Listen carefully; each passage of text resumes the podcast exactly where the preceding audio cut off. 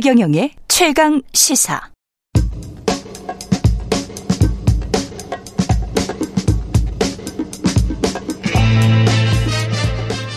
네, 우리가 접하는 뉴스의 태초부터 지금까지 뉴스 일대기를 쫙 살펴보겠습니다. 뉴스톱 김준일 대표, KBS 박대기 기자, 그들의 전지적 시점으로 분석하는 뉴스 일대기 지금부터 시작합니다. 안녕하십니까? 안녕하세요.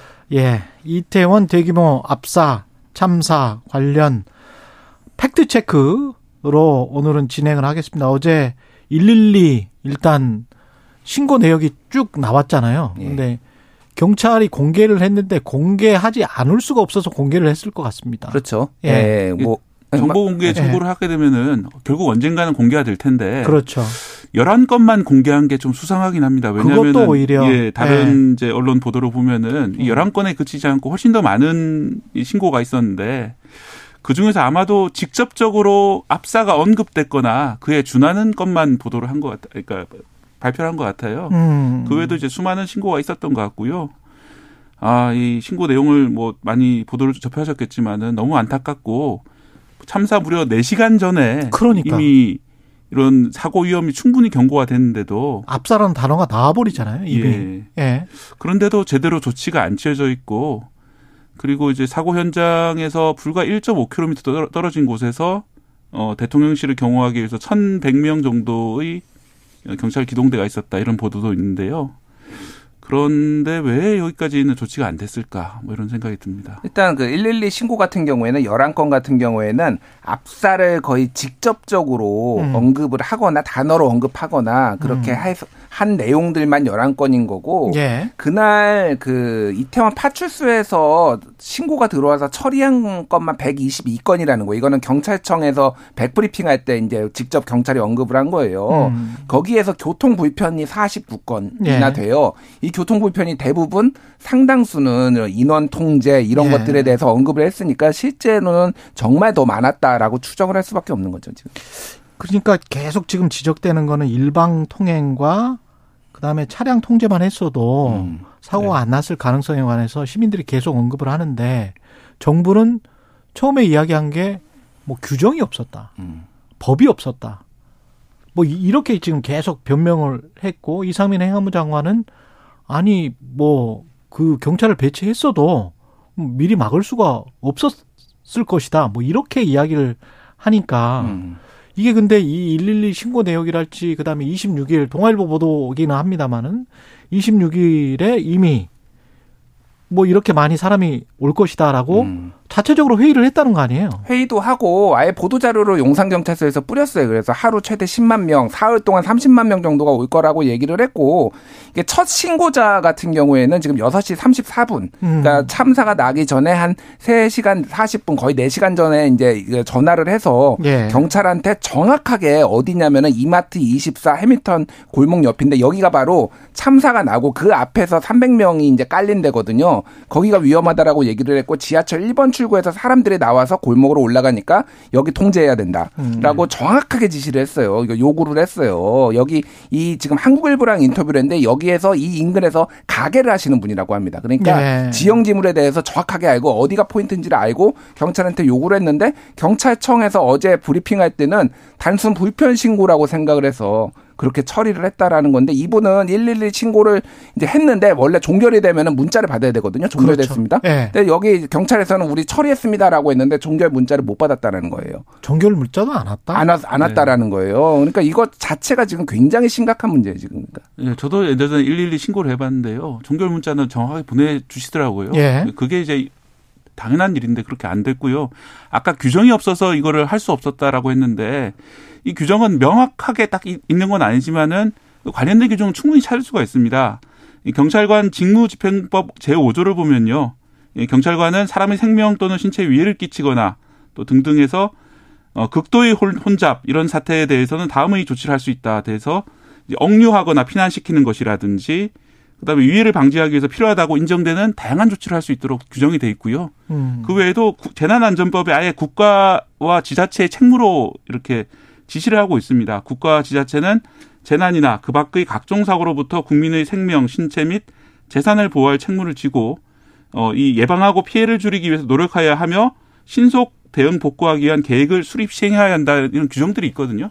이 규정들을 보시면은 전체적으로 이런 재난에 대해서 모든 것을 사전에 준비를 하고 대처를 했어야 되는데 그런 관련 규정이 없어서 못했다. 이거는 어떤 책임 모면하기 위한 아주 이런 좀 그런 수로밖에 생각이 안 되는 그런 상황입니다. 지금 네. 상황을 지금 월, 화, 수 이렇게 쭉 지나서 놓고 보니까 뭔가 정부, 경찰, 집권 여당, 대통령실, 행안부 전체적으로 여론을 어떻게 조성해 보려고 했던 그런 느낌이 지금 강하게 듭니다. 왜냐하면 나오는 팩트들을 보면 정부의 처음 말과는 너무 다른 거예요, 이게. 음. 예.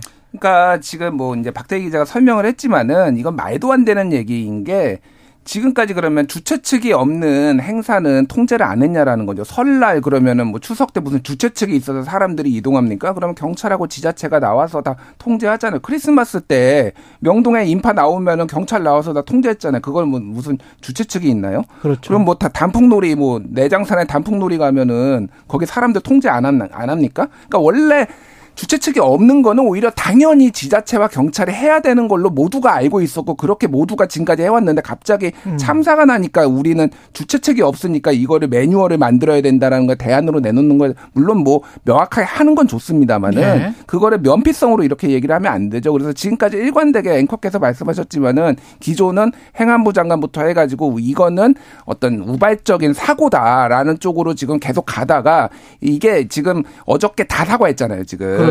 네, 행안부 장관, 오세훈 시장, 박희영 용산구청장 등등해서 다 경찰청장까지 네. 사과한 이유가 112 신고가 이게 야당한테 넘어갔어요. 야당의 자료를 요구를 하니까 아. 야당 의원한테 넘어가니까 이거를 더 이상 어차피 공개될 거. 공개될 거 그러면 사과를 해야 되겠다 이렇게 최소한 이- 뭐 이런 식으로 지금 된 거 아니냐라고 이제 추정을 할 수밖에 없는 거죠. 그것도 지금. 또 정치적인 행보로밖에 느껴지지가 않네요. 그러니까 이 사건 자체를 정치적으로 만들지 말라라고 거의 압 박하듯이 윽박지르듯이 그렇게 이야기를 했던 요인이 어떻게 보면 정책 참고 자료라고 이 지금 SBS가 단독 보도했던 10월 31일 이 문건에 담겨 있는 거 아닌가 싶어요. 여론 조성을 어떻게 어떤 식으로 정부에 유리하게 할지 어떤 식으로 입막음을 할지 이 생각만 하고 있었던 거 아닌가 그런 생각도 듭니다. 저는 그 뭐 이렇게 우리가 추모를 해야 되고 예. 또 그런 데는 공감을 합니다. 예. 하지만 어 이 사실이 어떤 일이 있었는지 이런 것들에 대해서 정확히 규명하는 것이 또 추모의 또 다른 방법이라고. 생각하고 예. 어떻게 보면 진정한 추모의 한 방법이라 생각을 하거든요. 근데 이걸 갖다가 너무 이제 정무적으로만 판단을 해서 어떻게 하면은 여론이 정부에 대해서 악화가 되지 않을 것인지 이런 식으로만 이제 판단한다는 것이 해당 문건에 따르면 드러나 있기 때문에 너무나 좀 문건을 보면 서글펐습니다. 그렇죠. 예. 이게 관련해서 사실은 KBS가 언론 탄압 당한 것들도 쭉 나와 있고 그렇기 때문에 네. 이게 지금 정말 슬프더라고요. 박대기 기자 말씀대로 이- 이걸 아직도 하고 있구나. 그러니까 저는 이제 경찰 이제 출입을 한 4년 정도 했거든요. 예. 경찰청 출입도 2년 정도 해서 뭐 음. 경찰에 대한 시스템도 잘 아는데 그냥 이 경찰청 정보과 뭐 이런 각 경찰서의 정보과 형사들은 그냥 이런 거 맨날 합니다. 아무런 그 없이 그냥 음. 정권에 뭔가 충성을 하고 이거를 본인들의 업무로 생각을 해요. 근데 이제 세월호 참사라는 단어가 언급된 게 저는 매우 주목을 할 수밖에 없는데 수밖에 약간 보수층의 트라우마가 있어요. 그러니까 아. 세월호 참사에 대응을 잘 못해서 결국 박근혜 대통령이 탄핵까지 당했다. 국정농단도 그래서 이거에 대해서 이제 트라우 막 이렇게 뭐 진저리를 치는 게 있어요. 그래서 음. 대통령이나 여기에서도 처음에 이제 애도로 해서 정쟁으로 가지 말자라고 한 게 그런 것 때문에 나온 거 아니냐 이런 추정들이 지금 가능한 거고 경찰들 입장에서는 지금 뭐 이제 행안부 산하로 들어가고 뭔가 충성 경쟁하는 상황에서 이런 문건이 좀 자연스럽게 나온 거 아니냐 이렇게 볼 수밖에 없는 거죠. 예. 그래서 좀 저도 우려스러운 게 방금 김준일 대표 말씀하신 것처럼 그때와 그때를 생각해서 이렇게 했다면은 이 다음 행보는 아마도 꼬리 자르기가 될 가능성이 높다. 음. 당시에도 이제 뭐 예. 해경을 해체해야 된다, 해- 해체했다, 뭐 이렇게 그랬죠. 얘기하는 것처럼 이게 이제 신고를 받은 사람이나 이런 사람들에게만 책임을 묻는 게 아닌가. 사실은 이제 마- 앞에 제가 말씀드렸다시피 이게 어떤 국가의 책무고 연관돼 있는 미리 계획을 세우고 준비를 했어야 될 수많은 사람들이 있는데 그게 아니라 말단에 있는 신고받은 사람의 개인적인 잘못이다 이런 식으로 몰아가지 않을까 그게 좀 많이 걱정이 되고요. 어제 이후로 완전히 이 사고 이 참사를 보는 제 시각도 바뀔 수밖에 없는 게 네. 왜냐하면 루머에 근거해서 여러 그 어떤 가능성에 관해서 지난주에도 이야기를 했었지 않습니까? 예. 그 가능성에 관해서 이거는 아닐 것 같다. 이거는 혹시 모르겠다. 그래서 뒤에서 밀, 밀친 사람이 있었을지도 모르겠다. 그런 이야기를 했었잖아요. 김준일 대표랑. 그렇죠. 네. 예. 근데 지금은 이 사고는 이 참사는 국가가 대비를 못한 게 거의 분명해지고 있어요. 음, 어제 어제 신고 내역 공개된 이후부터는 그렇죠. 저는 생각이 많이 바뀌었습니다. 이 네. 판단이. 일단 뭐 토끼 그 루머에 대해서 좀 설명을 드리면은 예. 토끼 머리띠를 한 남성 몇 명이 음. 밀어 밀어 해가지고 이 사고가 촉발된 거 아니냐 이런 근처에 있었던 제보자들에 있었고 그거를 경찰이 수사하겠다라고 했는데 토끼 머리띠 그 제보자가 스스로 밝혔는데 자기는 9시에 이미 자리를 떠나서 교통카드 찍은 내역까지 스스로 공개를 그렇죠. 했어요. 그랬더라고요. 그러니까 네. 이거는 이제 그리고 가장 문제는 대여섯 명이 뭐 밀어가지고 이런 참사가 나게 만든 이런 상황을 만든 거가 그렇죠. 가장 큰 문제지 예. 누가 밀었다고 지금 이렇게 책임을 묻는 거는 말이 안 되는 거고 그래서 아까 전에 그 제보자 천 신고자 음. 같은 경우에는 지하철 1번 출구에서 사람이 나오니까 여기를 통제해야 된다라는 얘기가 정확하게 했습니다. 지금 근데 지금 경찰하고 서울교통공사는 누가 지금 이거 무정차를 신고를 했네 늦게 했네 이거 가지고 지금 책임 미루기 서로. 지금 서로 논쟁을 벌이고 있거든요. 그러니까 지금 말씀하셨듯이 꼬리 자르기 그리고 책임론이 자진을 했는데 번지는 거를 막기 위해 지금 책임 전가 지금 논쟁 싸움을 하고 있는 국면으로 지금 들어간 상황이에요. 말씀하셨던 이제 토끼 머리띠를 한 남성이 그 남성이 아니라 또 다른 남성일 수도 있다. 뭐 인터넷에 이런 음모도 음. 지금 나오고 있는데 설령 또 다른 남성이 있었다고 하더라도 하더라도 이 남성이 4시간 넘게 같은 장소에서 계속 뭐 밀고 다녔다는 건 좀 현실성이 떨어지거든요. 왜냐하면 신고가 4시간이나 이어졌잖아요. 그런 걸로 봤을 때는 이 남성 몇 명의 이런 행, 행위라기보다는 이 구조적인 문제가 더 커 보이는 게 지금 사실입니다. 그리고 이 관련해서 할로윈 뭐 외국 문화 이렇게 해서 뭐 폄하하시고 왜 갔냐 뭐 이런 식으로 댓글 다시는 분들 굉장히 많잖아요. 네. 이거는 아닌 것 같아요. 그러니까 그거는 예. 뭐 모르겠습니다. 그러니까 예. 저는 그게 굉장히 부적절하다 생각하는데 예. 어떤 세대 간의 문화를 좀 이해를 못 하시는 것 같아요. 음. 왜냐면은 지금 20대들 10대나 20대 같은 경우는 유치원 때부터 할로윈 이런 맞아요. 것들 많이들 행사를 하고 네. 이렇게 놀고 사탕 나눠주고 그런 거에 익숙해져 있어요. 그래서 이거를 하나의 이제 축제처럼 여기는 이런 것들이 있습니다. 그래서 이거를 가지고 뭐라고 하는 거는 말이 안 되는 거죠. 그러면 뭐 단풍놀이는 왜 가고 그렇지. 각자 각자 즐기는 문화가 있는 거 아니에요. 예. 그러니까 그거를 안전하게 통제를 할 권한과 권리, 의무가 경찰과 지자체에 있는 거예요. 그럼. 그동안 수십 년 동안 그렇게 해왔는데 지금만 주최 측이 없다고 그렇게 하는 건 말이 안 되는 거죠. 음. 말씀하신 것처럼 이게 사실 이번 사고의 희생자 중에 학교 교사가 세 분이나 계십니다. 아, 예, 저도 이제 깜짝 놀랐는데 선생님들도? 네, 선생님이 세 분이 계셨는데 예. 그건 20대 물론 젊은 선생님이겠죠. 그렇죠.